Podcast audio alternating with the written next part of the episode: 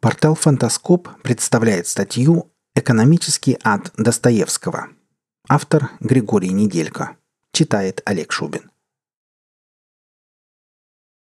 Финансы как элемент экономики проявляются в романах Достоевского особенно ярко. На них делается наибольший акцент. Знаменитый русский писатель считал, что без них жизнь невозможна. А впрочем, это действительно так. Одно из самых значительных произведений Достоевского – роман «Преступление и наказание». Именно там наиболее ярко проглядывает значение финансов в литературном мире писателя. Давайте приглядимся. Средств к существованию нет практически ни у кого из героев, но они стремятся себя обеспечить ими, понимая, что, во-первых, скорее всего, просто не выживут, если не смогут себя обеспечить, ведь в таком случае им грозит и холод – а потом голодная смерть. Чтобы не допустить этого, люди могут жертвовать собой, близкими и незнакомыми людьми, думая, что поступают правильно, так как спасают себя. Это мир индивидуалистов и эгоистов. Мир, в котором экономика не существует как цельное понятие, разделенное между всеми людьми, группами индивидов и отдельными лицами. Это экономика одного лица, для каждого своя – и каждая из этих экономик противоречива внутри себя и одновременно противоречит экономикам других, а в такой среде союза быть не может. Следовательно, вся тамошняя экономическая структура должна рухнуть, и непременно рухнет, поскольку само общество в романе убивает себя и разрывает на части, что прекрасно видно читающему.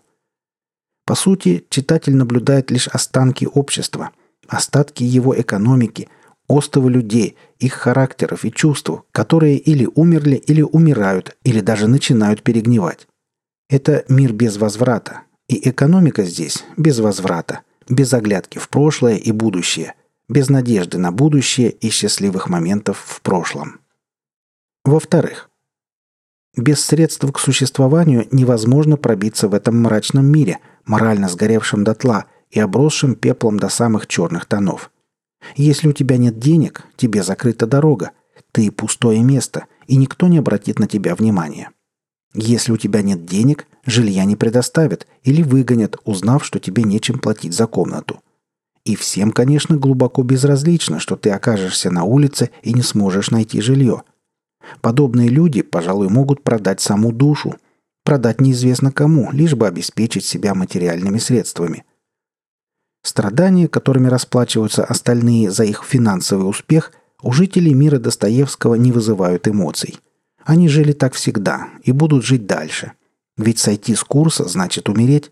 Они не приспособлены к иному образу жизни.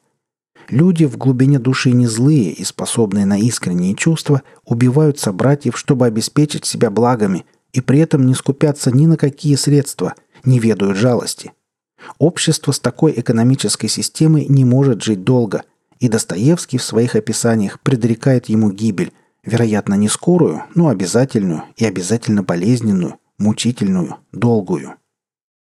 В-третьих, они должны обладать этими средствами к существованию, полагают герои, и видят тому несколько причин. Первое.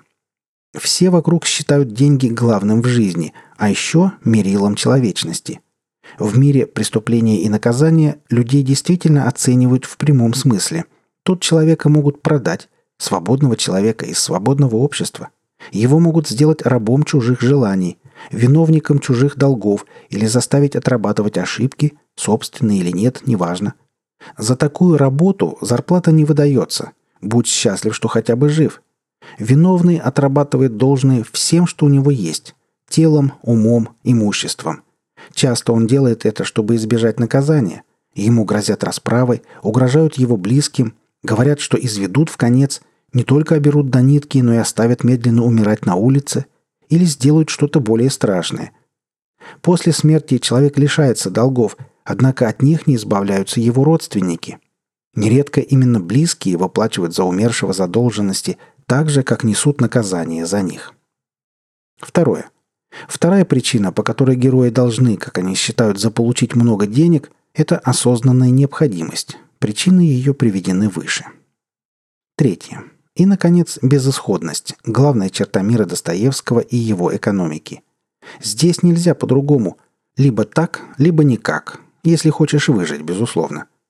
Таким образом, не люди, их потребности или некие объективные и субъективные необходимости диктуют экономике ее роль и указывают ее потоку, в какую сторону течь. Происходит совсем наоборот. Этот экономический поток давно образовался. Он начал образовываться, когда общество подошло к границе, за которой его ждало разрушение, и теперь лавина экономики погребает под собой людей. Все нормы и правила зарыты в могилу аморальности – а им на смену приходят коммерция, самая жестокая и бесчеловечная из возможных, и теневая экономика. Коммерция, как известно, частная деятельность, направленная на получение максимальной прибыли организующим ее лицом.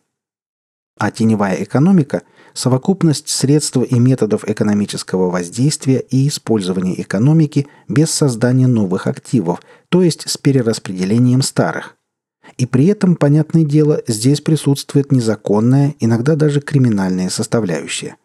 Теневая экономика самим своим названием прекрасно соответствует миру Достоевского.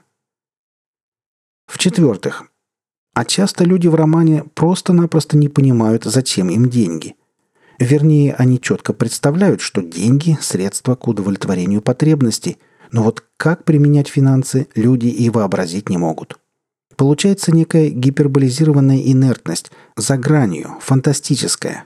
Именно из-за нее индивиды толкают окружающих на преступления и самоуничижение, подвергают риску быть морально низвергнутыми или убитыми. Вспомним Сонечку Мармеладову, которая продает себя, чтобы обеспечить семью деньгами. Вспомним, как неприязненно и к тому же с отвращением отреагировала ее мать, когда узнала, какую профессию выбрала Сонечка. Однако поведение матери изменилось кардинально, стоило дочери вручить ей несколько заработанных монет. Мать обняла Сонечку, заплакала, по существу благословила на грехопадение. Жутко? Мерзко? Да. Но был ли у матери, да и у самой девушки, другой выход? Особенно если учесть, что вместе с ними жила маленькая Сонечкина сестра. Достоевский любит задавать вопросы, ставить героев вместе с читателем перед выбором – Насколько болезненным, настолько и необходимым. Тем не менее, экономический хаос, одно громадное противоречие, по-прежнему как-то существует. Деньги правят миром. Деньги решают все. Деньги не пахнут. Вот главные девизы мира, преступления и наказания.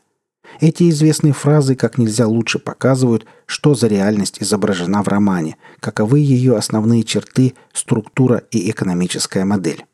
Тут добывают ценные бумажки и монетки любыми способами.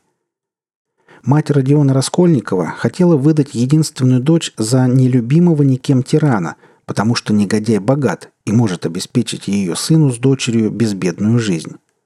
Сам Родион получал от матери и сестры письма с деньгами, но тратил невеликие материальные блага впустую, проживая в комнате, которую мать сравнивала с гробом. Повальная бедность жителей, как известно, процветанию населенного пункта и демографическому росту граждан не способствует. Пытаясь найти выход из создавшегося положения, чтобы не обнищать и иметь средства к жизни, Раскольников занял деньги у старухи-процентщицы, которая дает гроши, а требует гораздо больше и Родион, естественно, не мог вернуть долга.